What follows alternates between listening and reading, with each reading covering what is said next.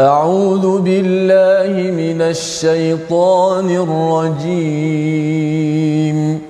بسم الله الرحمن الرحيم. الحمد لله رب العالمين. الرحمن الرحيم. مالك يوم الدين. نعبد وإياك نستعين. اهدنا الصراط المستقيم.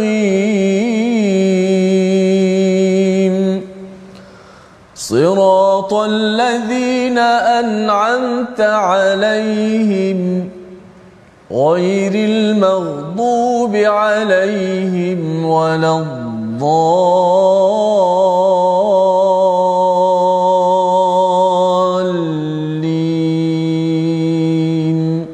آمين صدق الله العظيم إن الحمد لله نحمده ونستعينه ونستغفره ونعوذ بالله من شرور أنفسنا ومن سيئات أعمالنا من يهده الله فلا مضل له ومن يضلله فلا هادي له أشهد أن لا إله إلا الله وحده لا شريك له وأشهد أن محمدا عبده ورسوله رب اشرح لي صدري ويسر لي أمري واحلل عقدة من لساني يفقه قولي أما بعد السلام عليكم ورحمة الله وبركاته Apa khabar tuan-tuan dan puan-puan di luar sana? Moga tuan-tuan sentiasa berada dalam keadaan sihat walafiat bersama dengan keluarga yang tercinta.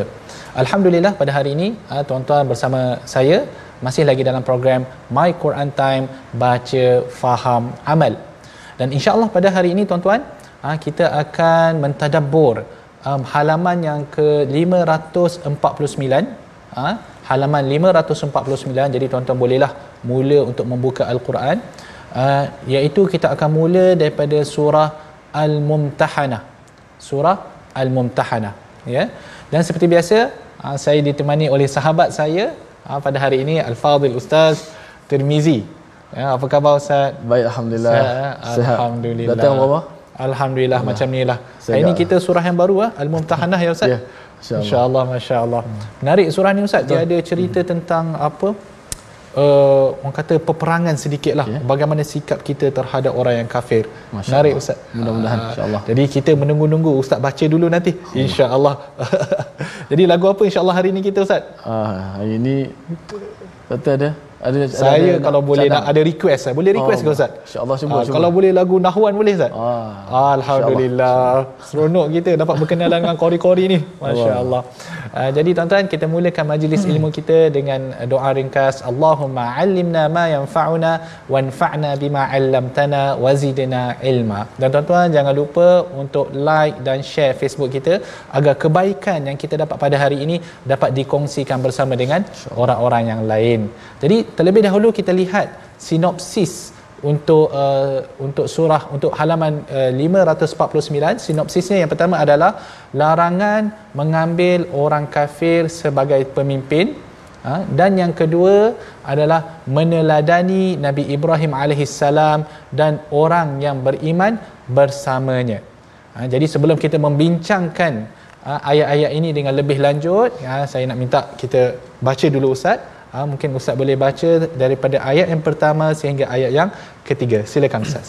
Baik Alhamdulillah Terima kasih Fadil Dr. Muhammad Arif Musa Tadabbur kita Dan juga penonton-penonton Buat semua uh, pencinta-pencinta Al-Quran Alhamdulillah uh, Mudah-mudahan kita semua Ahlul Quran InsyaAllah Uh, terima kasih pada semua. Terus semangat uh, dengan My Quran Time baca faham amal ini. Seperti biasa tekan share. Kita sebarkan majlis ilmu kita pada pagi ini uh, di uh, Facebook TV Al Hijrah uh, untuk tengah hari ini insya-Allah.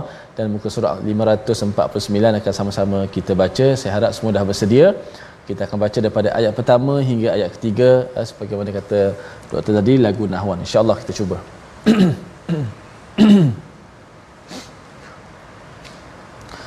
أعوذ بالله من الشيطان الرجيم. بسم الله الرحمن الرحيم. يا أيها الذين آمنوا لا تتبعوا تتخذوا عدوي وعدوكم أولياء.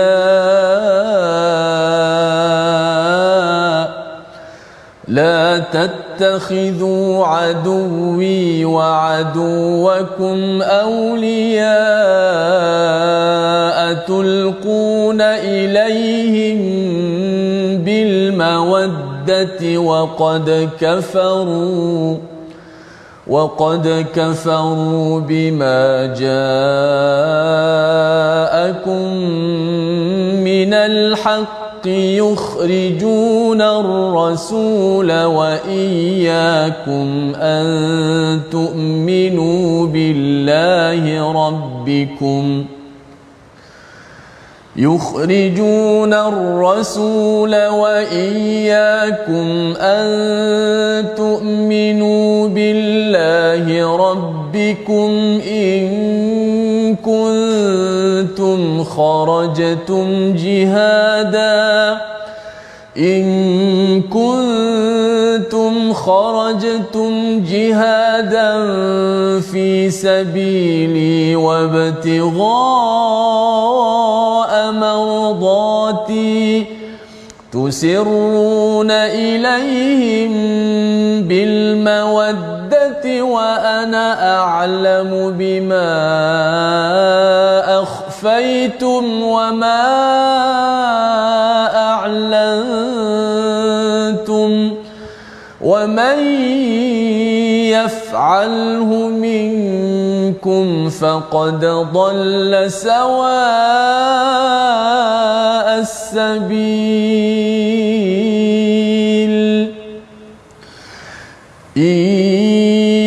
يثقفوكم يكونوا لكم أعداء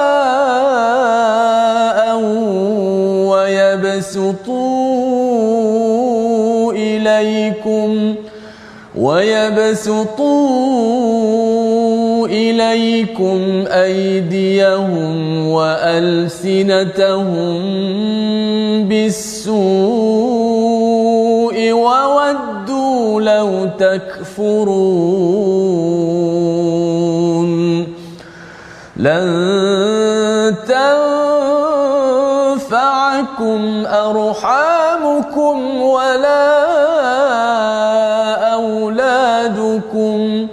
يوم القيامة يفصل بينكم والله بما تعملون بصير صدق الله العظيم صدق الله العظيم Wahai orang-orang yang beriman Janganlah kamu membiarkan musuhku dan musuhmu bersahabat dengan cara kamu sampaikan kepada mereka dengan cara kamu sampaikan kepada mereka berita-berita rahsia orang-orang mukmin. Kerana hubungan baik dan kemesraan yang ada di antara kamu dengan mereka. Sedangkan mereka telah kufur ingkar terhadap kebenaran Islam yang sampai kepada kamu mereka juga telah mengeluarkan Rasulullah sallallahu alaihi wasallam dan juga mengeluarkan kamu dari tanah suci Mekah disebabkan kamu beriman kepada Tuhan kamu. Janganlah kamu berbuat demikian jika betul kamu keluar untuk berjihad pada jalanku dan untuk mencari keredaanku. Tidak ada faedahnya kamu mengadakan hubungan kasih mesra dengan mereka secara rahsia. Sementara, sementara aku amat mengetahui apa yang kamu rahsiakan dan apa yang kamu zahirkan. Dan ingatlah sesiapa di antara kamu yang melakukan perkara itu maka sesungguhnya telah sesatlah dia dari jalan yang benar. Ayat ini tuan-tuan sebenarnya dia berkait dengan satu senario satu peristiwa yang berlaku pada zaman Nabi sallallahu alaihi wasallam di mana pada satu-satu masa ada seorang sahabi jalil seorang sahabat yang sangat mulia iaitu Hatib ibn Abi Balta'ah. Iaitu sahabat ni namanya Hatib. Hatib ini adalah seorang sahabat Nabi SAW yang telah berhijrah bersama dengan Nabi SAW kemudian beliau juga telah uh, bertempur di dalam peperangan Islam Badar peperangan Badar. Jadi Hatib ni bukanlah seorang sahabat yang biasa tetapi dia adalah sahabat yang sangat mulia kerana sahabat ahli Badar ni ha, mereka mempunyai kelebihan berbanding sahabat-sahabat lain yang tidak menyertai peperangan badar. Tetapi ayat ini menceritakan tentang satu kesilapan. Kerana tidak kiralah betapa tinggi kemuliaan seseorang itu kita sebagai manusia tidak lari daripada membuat kesilapan. Apa yang berlaku? Hatib pada satu-satu masa dia mengirimkan satu surat kepada orang musyrikin di Makkah. Di saat sebenarnya pada ketika itu suasana yang tegang antara kaum musyrikin Makkah dan kaum muslimin di Madinah di mana berlaku beberapa sesi peperangan Kemudian Hatib ini dia telah memberikan mengutuskan satu surat bersama dengan seorang wanita. Apa yang di, apa yang terkandung di dalam surat itu? Surat itu memberitahu misi Nabi sallallahu alaihi wasallam untuk pergi ke kota Mekah untuk mengerjakan umrah. Ya. Jadi surat itu mengandungi perancangan Nabi sallallahu alaihi wasallam. Dan itu sebenarnya satu perkara yang sangat besar kan? Kerana kita bila mana kita bersama dengan satu-satu kumpulan tentera ah, kita tidak boleh memberitahu pihak musuh apa perancangan yang kita nak buat. Jadi tapi itulah kesilapan yang dibuat oleh uh, Hatib. Di mana dia mengirimkan surat tersebut kepada uh, seorang perempuan untuk disampaikan kepada orang musyrikin di Makkah. Namun Allah Subhanahu wa taala memelihara nabi dan juga orang-orang yang beriman. Allah memberitahu kepada nabi bahawa surat itu dalam perjalanan kan? Maka Nabi wasallam memerintahkan kepada dua orang sahabat lagi yang lain untuk mengejar perempuan tersebut. Ya? Dan dua sahabat itu bila mana mereka sampai di kebun khah disebut raudat khah iaitu kebun satu-satu satu kebun itu mereka berjumpa dengan perempuan tersebut dan mereka meminta ha, daripada perempuan itu untuk memberikan surat itu kepada mereka. Pada asalnya perempuan itu mengelak. Dikata ma ma'i kitab. Aku tak ada surat tu aku tak ada. Aku memang tak ada surat tu tetapi sahabat-sahabat Nabi SAW ini dia punya, mereka punya pendirian pendirian mereka adalah Nabi tidak akan bohong. Maka apa yang mereka kata kepada perempuan tersebut? Kata kamu bagi kepada kami surat itu ataupun kami boleh menelanjangkan kamu. Ha, sampailah kami jumpa surat yang telah dikhabarkan oleh baginda Nabi SAW maka perempuan itu pun merasa takut lalu dia pun keluarkanlah surat itu dan dia berikan kepada kepada sahabat dua sahabat tadi maka dua sahabat tadi pulanglah kepada Nabi SAW maka Nabi SAW memanggil Hatib. Bila Nabi SAW memanggil Hatib Nabi tanya kenapa buat macam ni? Kan kenapa kamu membuat perkara sebegini? Jadi Hatib pun menerangkan ha, kenapa dia buat? Ia adalah satu kesilapan. Tidak nafi. Tetapi apa yang menjustifikasikan apa yang memaksa Hatib untuk buat perkara sedemikian? Jadi Hatib menerangkan dia kata aku ni bukanlah dari kalangan kabilah yang besar. Tidak. Aku tidak ada kabilah yang boleh yang boleh uh, memelihara ahli keluarga aku di Mekah. Berbanding dengan sahabat-sahabat yang lain mereka ada kadang-kadang uh, pertalian kerabat mereka ada orang kata connection kabel yang besar daripada kabilah-kabilah yang lain yang boleh memelihara keluarga mereka di Mekah. Tetapi Hatib ni dia kata aku tidak ada. Jadi apa yang aku harapkan daripada surat yang aku utuskan adalah untuk aku nak membina satu connection dengan orang-orang musyrikin di Makkah supaya apa? Supaya mereka boleh memelihara ahli keluarga ahli keluargaku. Dan ahli keluarga Hatib pada ketika itu adalah ibunya ada di Mekah dan juga adalah adik-beradiknya di Mekah. Jadi apa yang Hatib nak cuba sampai adalah dia nak perlindungan daripada orang Mekah supaya memelihara melindungi ibunya. Dan walaupun walaupun itu adalah perbuatan yang salah tetapi Hatib mempunyai sebab alasan dan kita tidak mengatakan alasan itu betul kerana macam mana keadaan pun alasan itu tidak salah. Bahkan Hatib menjelaskan bahawa dia buat dia terpaksa buat benda ini bukan kerana dia syak kepada Islam bukan kerana dia ragu-ragu kepada Islam. Tidak tidak sama sekali. Tetapi hanyalah kerana memikirkan ahli keluarganya di di sebelah sana. Maka Nabi sallallahu alaihi wasallam menegur Hatib supaya jangan buat perkara-perkara perkara begini. Bahkan ketika itu Umar Ibn Khattab apa yang Omar nak buat? Omar ni seorang sahabat yang keras. Ya kita tahu ustaz ya daripada baca, baca pembacaan kita pada sirah Nabi SAW Omar ni adalah seorang yang keras. Ha, dia tidak akan uh, kita kata compromise dengan benda-benda macam ni. Tambahan pula perbuatan Hatib ini adalah khianat sebenarnya. Hmm. pengkhianatan yang pengkhianatan yang sangat besar. Jadi Omar kata da'ani adribu unuqah. Maksudnya ya Rasulullah kau biar aku pancung sahaja kepala Hatib. Tetapi apa yang Rasulullah kata? Ha, Hatib ini adalah ahli badar dan orang-orang yang telah menyertai perang Badar yang berperang bersama Nabi SAW Allah Subhanahu Wa Taala ha, telah mengampunkan dosa mereka yang lepas dan dosa mereka yang akan datang. Jadi itu kelebihan ahli Badar tu. Jadi kerana itu melihat kepada bila tuan-tuan boleh tengok peristiwa itu, ha, Ha, tuan-tuan boleh faham ayat ini mengikut peristiwa. Sebab itu pentingnya bila kita nak mentafsirkan Al-Quran, kita perlu merujuk juga kepada sabab nuzul. Kerana sabab nuzul itu akan membentuk konteks pemahaman kita kepada satu-satu ayat. Ha? Dan ayat ini diturunkan kerana kisah yang kita sebutkan tadi. Kerana itu bila disebutkan ya ayyuhalladzina amanu wahai orang-orang yang beriman jangan sesekali kamu mengambil musuhku dan musuh kamu ha? sebagai sahabat setia sebagai teman setia. Tulquna ilaihim bil mawaddah. Yang mana kamu cuba nak sampaikan kepada mereka kasih sayang.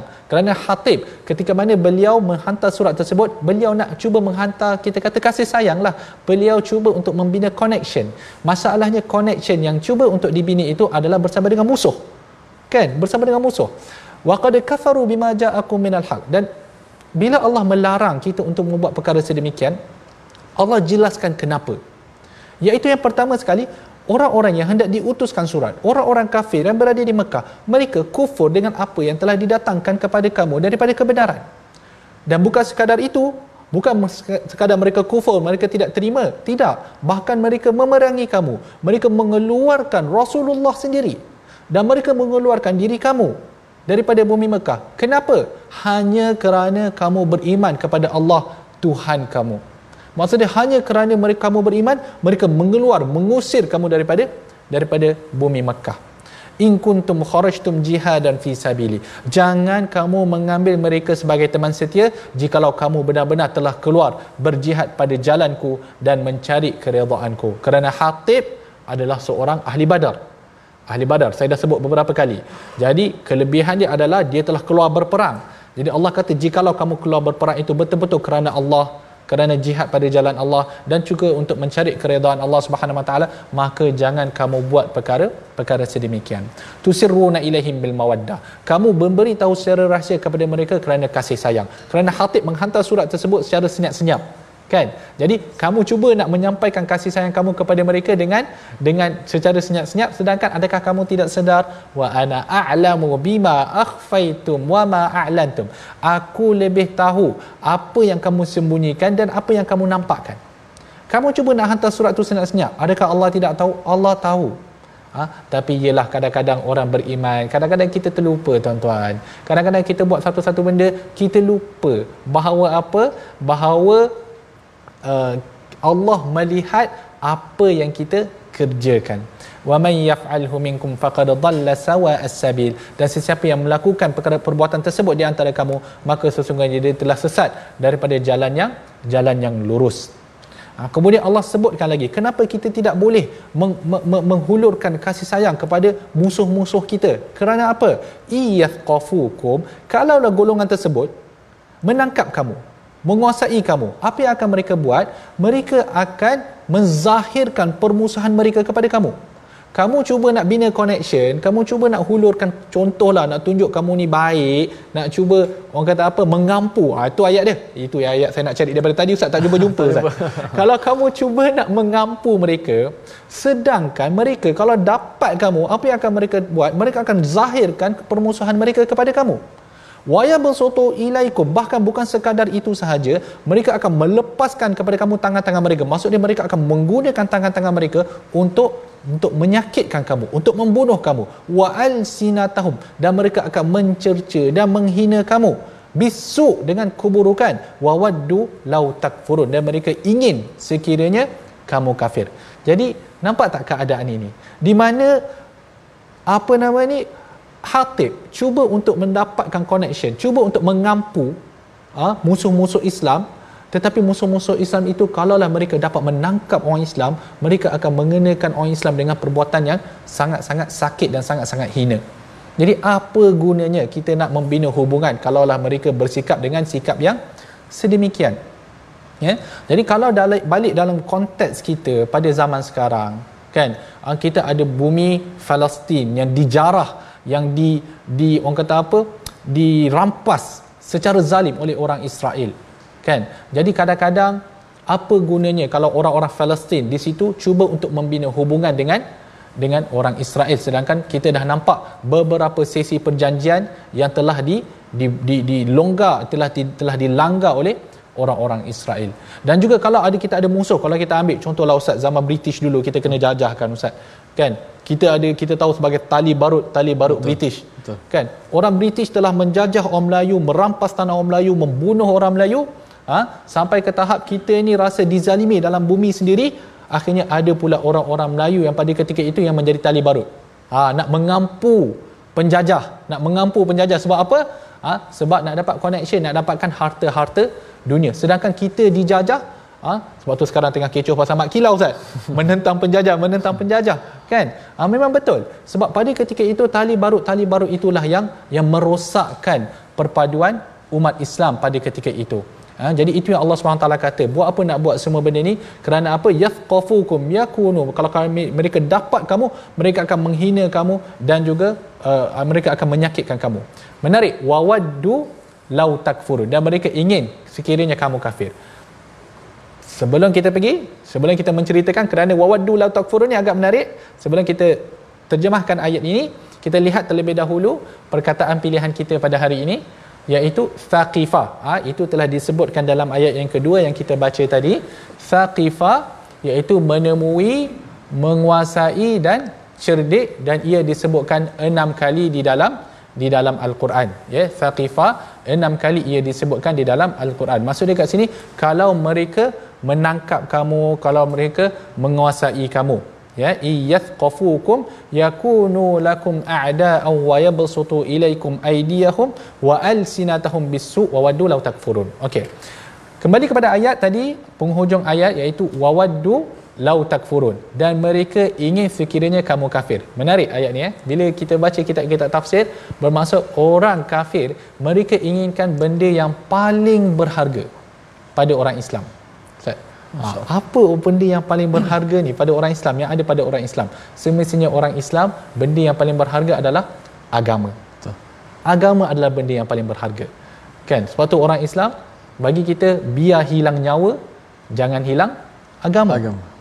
Bunyi camak kilau tak tak? ada sikit. ada sikit. Ha. Jadi itulah dia tuan-tuan. Ha? Orang Islam benda yang paling berharga pada kita adalah agama. Kita sanggup berkorban nyawa dan dan harta tetapi sesekali kita tidak akan mengorbankan prinsip kita. Ya. Kita tidak akan mengorbankan agama kita. Ya tuan-tuan, kita berehat sebentar.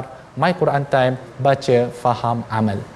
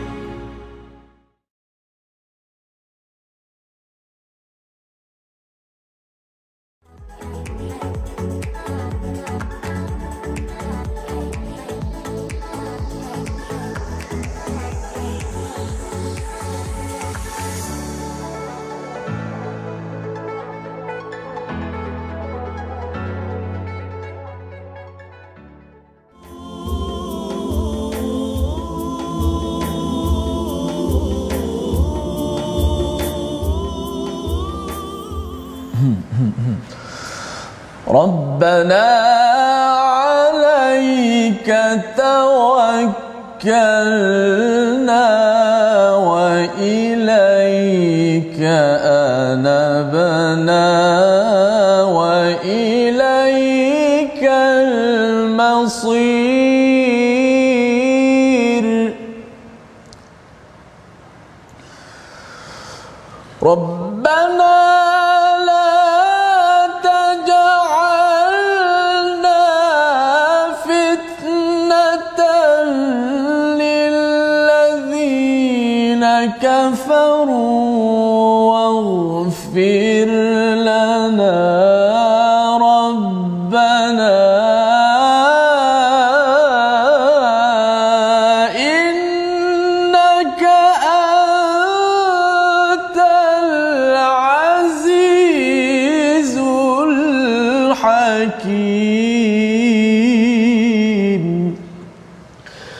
Wahai Tuhan kami kepada Engkaulah kami berserah diri. Dan kepada Engkaulah kami bertaubat serta kepada Engkaulah juga kami tempat kembali. Wahai Tuhan kami janganlah Engkau menjadikan pendirian dan keyakinan kami terpesong kerana penindasan orang-orang yang kufur itu. Dan ampunilah dosa-dosa kami kerana semuanya engkaulah sahaja yang maha kuasa lagi maha bijaksana. Allahumma amin. Itulah dua hujung ayat keempat dan ayat kelima dalam muka surat uh, 549 ini akan sama-sama kita baca dan tadabbur bersama doktor sebentar tadi dan inilah uh, rabbana yang kita boleh amalkan uh, doa doa daripada al-Quran Karim.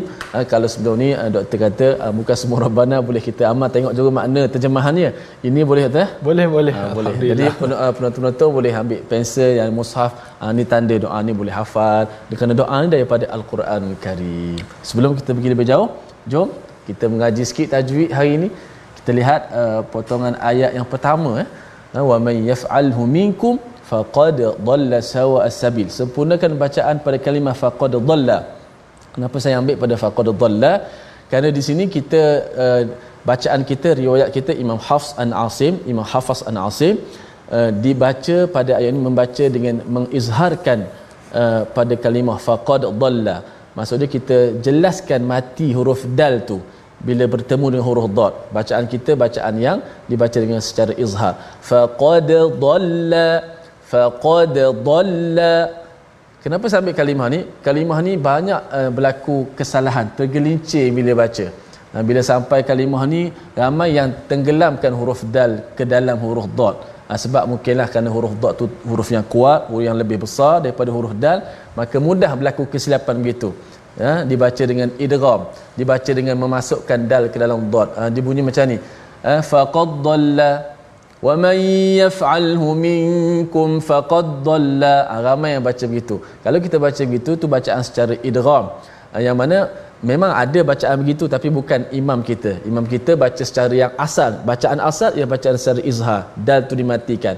Ha, kalau imam lain seperti imam uh, susi imam susi daripada abi amru ha, memang dia baca dengan secara idgham lah. Sampai situ dia baca faqaddalla. Tetapi kalau tengok dalam mushaf kita jelas dah huruf dal itu dah diletak lagi tanda mati ke atas kemudian di atas dad tidak ada sabdu. Maka kita baca secara izhar baca secara jelaskan dal mati dan kebetulan huruf dal ada qalqalah. Pastikan bunyi qalqalah tu. Faqad dhalla. Satu-satu. Memang payah sikit sebab lepas dal nak ambil huruf dad. Ha, maka kita sebut satu-satu.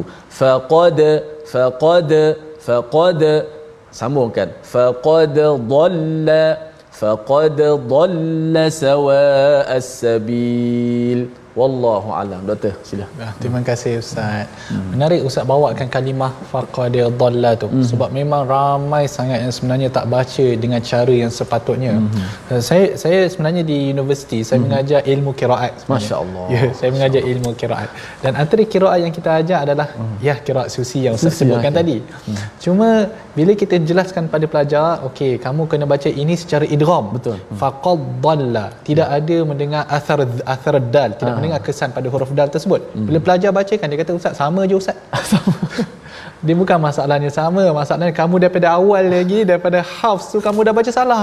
Sebab tu kamu rasa sama. Kan? Kalau dia baca hafs tu dengan dengan qalqalahnya kamu betul. nampaklah dia punya yeah. perbezaan tu. Yeah. Tapi menarik ustaz. Itu memang kalimah yang memang kita kena jelaskan pada betul. pelajar dengan betul-betul lah. Betul, Terima kasih Ustaz penjelasan. Jadi uh, insyaAllah uh, kita berbaki lagi uh, tiga ayat yang perlu kita tafsirkan insyaAllah bersama dengan tuan-tuan. Tapi sebelum itu saya nak uh, uh minta jugalah uh, daripada Ustaz kita Fadil Ustaz Tirmizi untuk membaca terlebih dahulu ayat yang keempat dan sehinggalah ayat yang kelima. Terima kasih. Baik. Alhamdulillah kita baca lagi dua ayat ayat keempat dan kelima. Uh, seperti mana di hujung ayat keempat ada doa Rabbana alaika tawakkalna wa ilaika anabna wa ilaikal masir dan juga ayat kelima. Jom sama-sama kita baca ayat keempat dan kelima. أعوذ بالله من الشيطان الرجيم قد كانت لكم أسوة حسنة في إبراهيم والذين معه إذ قالوا لقومهم إذ قالوا لقومهم إنا براء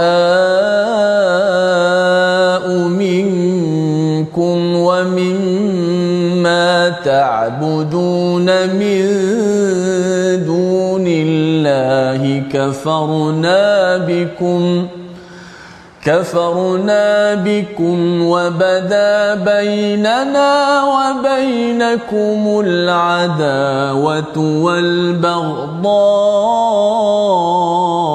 أبدا حتى تؤمنوا بالله وحده حتى تؤمنوا بالله وحده إلا قول إبراهيم لأبيه لأستغفرن لك لأستغفرن لك وما أملك لك من الله من شيء. ربنا عليك توكلنا. ربنا عليك توكلنا. وإليك أنبنا. وإليك المصير. ربنا لا فتنة للذين كفروا واغفر لنا ربنا واغفر لنا ربنا إنك أنت العزيز الحكيم صدق الله Sadaqallahul Azim. Sesungguhnya ada bagi kamu teladan yang baik pada Nabi Ibrahim alaihissalam dan pengikut-pengikutnya semasa mereka berkata kepada kaumnya yang kufur ingkar Sesungguhnya kami melepaskan diri daripada kamu dan daripada apa yang kamu sembah selain daripada Allah. Kami ingkari segala penyembahan kamu dan dengan ini ternyatalah perasaan permusuhan dan kebencian di antara kami dengan kamu adalah selama-lamanya. Sehingga kamu menyembah Allah semata-mata. Tetapi janganlah dicontohi perkataan Nabi Ibrahim kepada bapanya di mana Ibrahim berkata, Aku akan memohon kepada Tuhanku pengampunan buat dosa-dosamu namun aku tidak berkuasa menahan azab Allah sedikit pun daripada menimpamu berdoalah wahai orang-orang yang beriman sebagaimana Nabi Ibrahim dan pengikut-pengikutnya berdoa ketika mereka memusuhi kaumnya yang kafir dengan berkata wahai Tuhan kami kepada engkaulah sahaja kami berserah diri dan kepada engkaulah kami bertaubat serta kepada engkaulah juga tempat kembali. Wahai Tuhan kami, janganlah Engkau jadikan pendirian kami dan pendirian dan keyakinan kami terpesong kerana penindasan orang-orang kafir. Dan ampunkanlah dosa-dosa kami kerana sesungguhnya Engkau sahaja yang Maha Kuasa lagi Maha Bijaksana.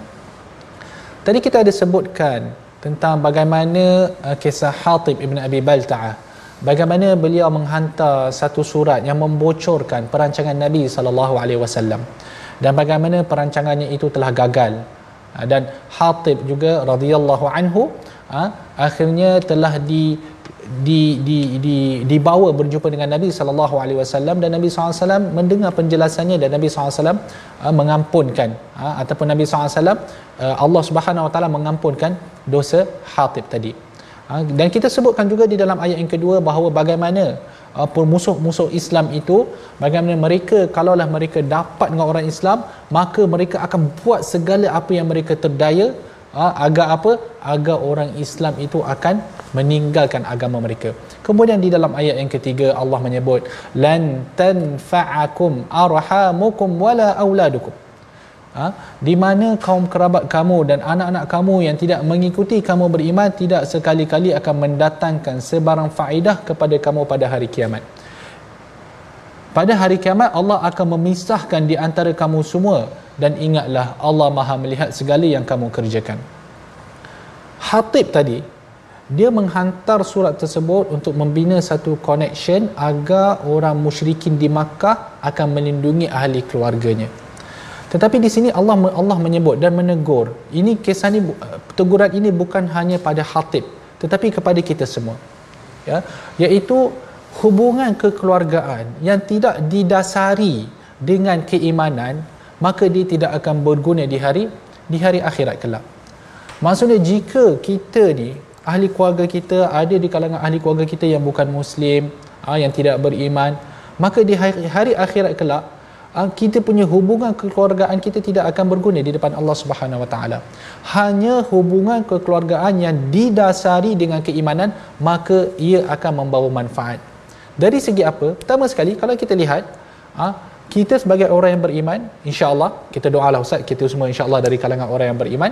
Bila mana kita ayah kita meninggal dunia ha, jikalau ayah kita itu adalah seorang yang beriman maka kita boleh mendoakan untuk beliau dan doa anak yang soleh itu adalah antara amalan yang insya-Allah boleh sampai ha, kepada orang-orang yang sudah mati dari kalangan orang yang beriman. Jadi kita boleh mendoakan Allah ampunkanlah dosanya. Ha, kerana itu beliau ha, kalau dah di akhirat-akhirat kelak tiba-tiba diletakkan di makam yang tinggi ha, kerana apa? Kerana doa anak yang soleh tu. Kadang-kadang ayah tu pun dia terkejut. Ha? Bila mana dia sampai hari akhirat, dia dapat makam yang tinggi. Kerana apa? Kerana anaknya telah mendoakan untuk dia. Jadi, hubungan kekeluargaan itu, kerana ia didasari oleh keimanan, maka doa kita boleh sampai pada dia. Begitu juga dari segi syafaat. Ha? Di mana kita tahu orang yang beriman ada beberapa golongan ini, mereka boleh memberi syafaat kepada orang-orang yang lain. Tetapi syafaat itu hanya bila mana kedua golongan itu beriman. Orang yang memberi syafaat itu beriman dan orang yang yang mendapat syafaat itu juga beriman. Kerana itu disebut, uh, ulama menjelaskan untuk syafaat itu boleh berjalan perlu ada dua syarat. Yang pertama izin Allah. Allah mengizinkan syafaat itu untuk berlaku dan yang kedua ridha Allah li syafi' wal masyfu'lah. Di mana Allah meridai ha, kedua golongan tersebut yang mana orang yang memberi syafaat itu diredai begitu juga orang yang mendapat syafaat. Tetapi kalaulah orang yang yang meninggal itu adalah bukan orang yang beriman maka segala apa yang kita cuba untuk dia kita doa dah apa benda semua tidak akan dapat sampai. Jadi kerana itu Allah meletakkan lan tanfa'akum. Yang kamu buat tu hatib kamu buat tu untuk urusan untuk menyelamatkan keluarga kamu semua. Tetapi kalaulah keluarga dia tidak beriman maka segala itu tidak tidak berguna. Lan tanfa'akum arhamukum wala auladukum. Yaumal qiyamati yafsilu bainakum. Di mana pada hari kiamat itu Allah akan membezakan antara orang kafir dan orang yang Islam. Wallahu bima ta'maluna basir. Kemudian sambung pula pada ayat yang keempat qad kanat lakum uswatun hasanah. Ada bagi kamu satu contoh teladan yang baik iaitu pada Nabi Ibrahim alaihissalam. Ha, kisah Nabi Ibrahim ni telah diceritakan dengan panjang lebar di dalam surah Al-An'am. Walladzina ama'ahu id qalu liqaumihim. Ha? Nabi Ibrahim dan juga orang-orang yang beriman bersamanya ketika mana mereka mengatakan kepada kaum mereka yang ingkar, yang kufur ingkar. Apa yang mereka katakan? Inna bura'a minkum wa mimma ta'buduna min dunillah. Kami berlepas diri daripada kamu dan kami berlepas diri daripada apa yang kamu sembah. Ha, maksudnya kita di sini kita memang menegaskan bahawa ada batasan garisan antara kita dan mereka. Iaitu mereka kufur kepada Allah Subhanahu Wa Taala dan mereka mensyirikkan Allah dengan tuhan-tuhan yang lain. Maka kami berlepas diri dengan semuanya. Seorang yang beriman kita tidak boleh ada keterkaitan dengan apa-apa amalan syirik. Tak boleh. Kita tidak boleh mensyirikkan Allah dengan apa-apa tuhan pun. Kita tidak boleh membantu orang lain untuk mensyirikkan Allah Subhanahu Wa Taala. Tak boleh wala ta'awanu 'alal ithmi wal 'udwan. Jangan kamu membantu membantu dalam urusan dosa dan urusan permusuhan. Wa mim wa mimma ta'buduna min dunillah. Kafarna bikum. Kami ingkar terhadap kamu. Apa yang kamu buat kami tak suka. Kami tak tak, tak ada terlibat apa pun. Ha, dan kami tidak mengiktiraf benda ni. Tidak ada pengiktirafan daripada kami. Wa bada bainana wa bainakumul adawatu wal baghdha wa abada. Maka jelaslah ha, ha, antara kita ni adanya permusuhan dan kebencian selama-lamanya. Sehingga apa? Sehingga apa? Jadi orang disebutkan dalam ayat ini orang beriman dan orang yang kufur maka akanlah wujud permusuhan dan kebencian sentiasa. Sehingga apa? Hatta tu'minu billahi wahdah. Sehinggalah kamu beriman kepada Allah yang yang satu. Maka bila sahaja mereka beriman maka terlerailah segala persengketaan terlerailah segala permusuhan. Kita tidak lagi boleh uh, nuakhidhum kita tidak boleh masih mengambil kira benda-benda yang dulu. Kan? Maksud dia contoh orang ni memerangi kita. Kemudian sampai ke satu masa dia masuk Islam. Kan? Sampai masuk Islam kita rasa macam eh dia tak boleh. Berapa ramai orang yang dia dah bunuh kita kena juga bagi hukuman. Tak boleh kerana apa? Kerana dia telah masuk Islam. Masa dia telah bertaubat. kan ha, itu begitulah berlaku kepada sahabat-sahabat Nabi sallallahu alaihi wasallam ha, sebagai contoh Khalid bin Walid yang mana dia membantu orang tentera-tentera kafir Quraisy ketika perang Uhud kemudian akhirnya dia masuk Islam kan? Jadi adakah orang Islam datang datang pada dia dan mengambil kira oh engkau ni dulu sebab engkau lah kami kami kalah dalam peperangan? Tak boleh kan? Sebab apa? Wabada bainana wa bainakumul adawatu wal baghdha. Memang ada permusuhan antara kita kebencian antara kita sehingga bila? Hatta tu'minu billahi wahda. Bila mana adanya keimanan bila adanya kamu beriman kepada Allah maka di situ terlerailah segala permusuhan. Maka ukhuwah kita ukhuwah yang terbina hanya didasari oleh keimanan. Illa qaula ibrahim. Cuma nabi ibrahim alaihissalam ada satu perbuatan yang baginda buat yang kita tidak boleh ikutlah. Ha, iaitu dia katanya kepada kepada ayahnya la astaghfiranna lak. Di mana nabi ibrahim memohon keampunan ha, kepada ayah dia untuk ayah dia. Tetapi dalam masa yang sama Nabi Ibrahim mengatakan wa ma amliku laka minallahi min syai. Tetapi aku akan memohon keampunan untuk kamu ha, wahai ayahku. Tetapi aku tak adalah memiliki apa pun ha, daripada Allah. Maksudnya aku tak adalah kata aku memohon Allah confirm confirm akan terima. Tak ada kan? Ha, dan perbuatan ini adalah perbuatan yang dilarang ha, kerana ia adalah kalau kita lihat balik di dalam surah Yunus ha, ia adalah hanya satu janji daripada Nabi Ibrahim alaihi salam. Nabi Ibrahim kata aku akan memohon keampunan untukmu wahai ayahku tetapi bila mana jelas falamma tabayyana lahu annahu aduwwu lillah tabarra'a min tetapi bila mana jelas bahawa Nabi Ibrahim dan ayah kepada Nabi Ibrahim ayat itu nama dia apa? Wa idqala ibrahim li abihi azar. Iaitu azar itu ha, bila mana dia telah jelas dia memusuhi Allah maka nabi ibrahim pun berlepas diri daripadanya. Jadi adakah nabi ibrahim cuba untuk memohon keampunan? Tidak. Itu adalah satu janji yang mana nabi ibrahim akhirnya tak buat pun. Ha? kerana apa? Kerana itu kita kata tadi tu. Ha? kerana batas kekufuran tu. Bila ayah dia kufur maka tidak ada lagi tidak ada lagi uh, benda yang kita boleh buat syafaat yang kita boleh sampaikan kepadanya. Akhirnya diakhiri dengan doa. Rabbana alaika tawakkalna wa ilaika anabna wa ilaikal masir. Menarik eh doa ni kalau kita perhatikan. Nabi Ibrahim berdoa alaika tawakkalna. Wahai Tuhan kami ke atas kamu kami bertawakal dan kepada kamu kami bertaubat. Kenapa? Apakah kaitan doa ini dengan apa yang diceritakan dekat atas? Apa yang diceritakan apa kaitan dia kaitannya adalah kalau kita lihat kepada kisah Hatib Ibn Abi Balta'ah kenapa dia menghantar surat membocorkan rahsia perancangan Nabi wasallam? Kerana apa? Kerana dia nak agar orang di sana iaitu kabilah-kabilah Arab musyrikin di Makkah itu supaya melindungi ahli keluarganya. Maksud dia apa? Maksud dia kurangnya tawakal ha, itu kita nak kata tu kurangnya tawakal Hatib ibn Abi Balta'a ha, kepada Allah. Bahawa sebenarnya Allah yang melindungi umat Islam. Kan? Allah boleh menghantar bantuan daripada arah mana pun. Sebab tu kita tidak perlulah kita nak pergi mengampu musuh-musuh Allah. Kerana apa? Kerana kepada Allah sahaja kita bertawakal alaika tawakkalna wa ilaika anabna wa ilaikal masir. Bila kita tawakal kita kuat pergantungan kita kuat kepada Allah maka kita tidak menghiraukan walaupun sekuat mana pun musuh-musuh Allah Kemudian Allah sebut Rabbana la taj'alna fitnatan lil ladina kafaru Rabbana waghfir lana Rabbana. Yang mana wahai Tuhan kami janganlah kamu jadikan kami fitnah bagi orang-orang yang beriman. Fitnah macam mana tu?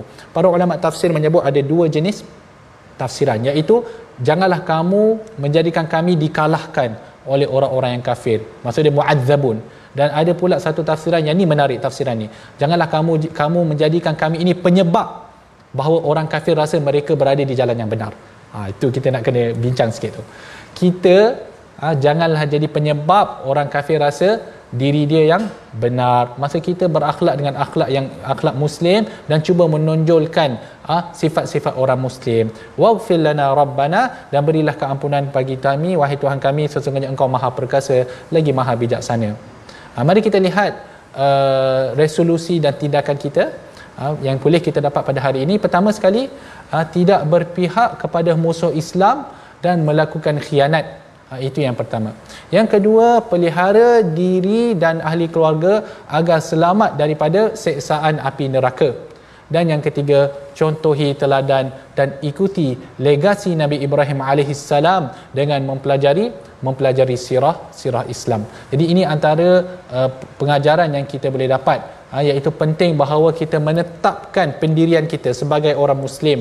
Ha, di mana kita masalah bila kita berpihak kepada musuh Islam. Kerana di situ kalaulah musuh Islam membuat perbuatan yang akan menjejaskan orang Islam maka di situ pendirian kita akan akan goyang. Jadi tuan-tuan mengakhiri majlis ini saya nak minta dulu Ustaz untuk kita berdoa ha, supaya lebih memberkati apa yang kita telah belajar pada hari ini. Sila Ustaz. Bismillahirrahmanirrahim. Alhamdulillah Wassalatu wassalamu ala rasulillah ربنا آتنا من لدنك رحمة وهيئ لنا من أمرنا رشدا. ربنا لا تزغ قلوبنا بعد إذ هديتنا وهب لنا من لدنك رحمة إنك أنت الوهاب. ربنا عليك توكلنا وإليك أنبنا وإليك المصير. ربنا لا تجعل فتنة ربنا لا تجعلنا فتنة للذين كفروا واغفر لنا. ربنا إنك أنت العزيز الحكيم. Wahai Tuhan kami, kepada mulah kami berserah Ya Allah dan kepada mulah kami bertaubat dan kami kembali Ya Allah Ya Allah ya Tuhan kami Janganlah kau jadikan pendirian dan keyakinan kami terpesong kerana penindasan orang-orang yang kafir itu dan ampunlah dosa-dosa kami kerana sesungguhnya engkau sajalah yang maha kuasa lagi maha bijaksana. Amin. Ya Rabbal Alamin. Walhamdulillahi Rabbil Alamin. Alhamdulillah, terima kasih kepada semua sahabat-sahabat yang dikasihi sekalian. Eh, moga-moga kita semua mendapat uh, manfaat yang banyak daripada muka surat 549 surah Al-Mumtahanah ini. Dan sentiasalah kita berdoa mudah-mudahan Allah Subhanahu Wa Taala pelihara diri kita, keluarga kita daripada azab siksaan neraka. Dan saya mengajak kepada semua sahabat-sahabat untuk turut menyumbang dalam tabung gerakan Al-Quran. Sama-sama kita memberi manfaat kepada ummah untuk sama-sama belajar Al-Quran Karim insya-Allah. Dan jangan lupa saksikan uh, ulangan My Quran Time malam ini dan juga esok pagi mudah-mudahan kita sentiasa uh, menjadi orang-orang yang mencari kebahagiaan dengan Al-Quran. My Quran Time baca, baca faham amal. Assalamualaikum warahmatullahi wabarakatuh.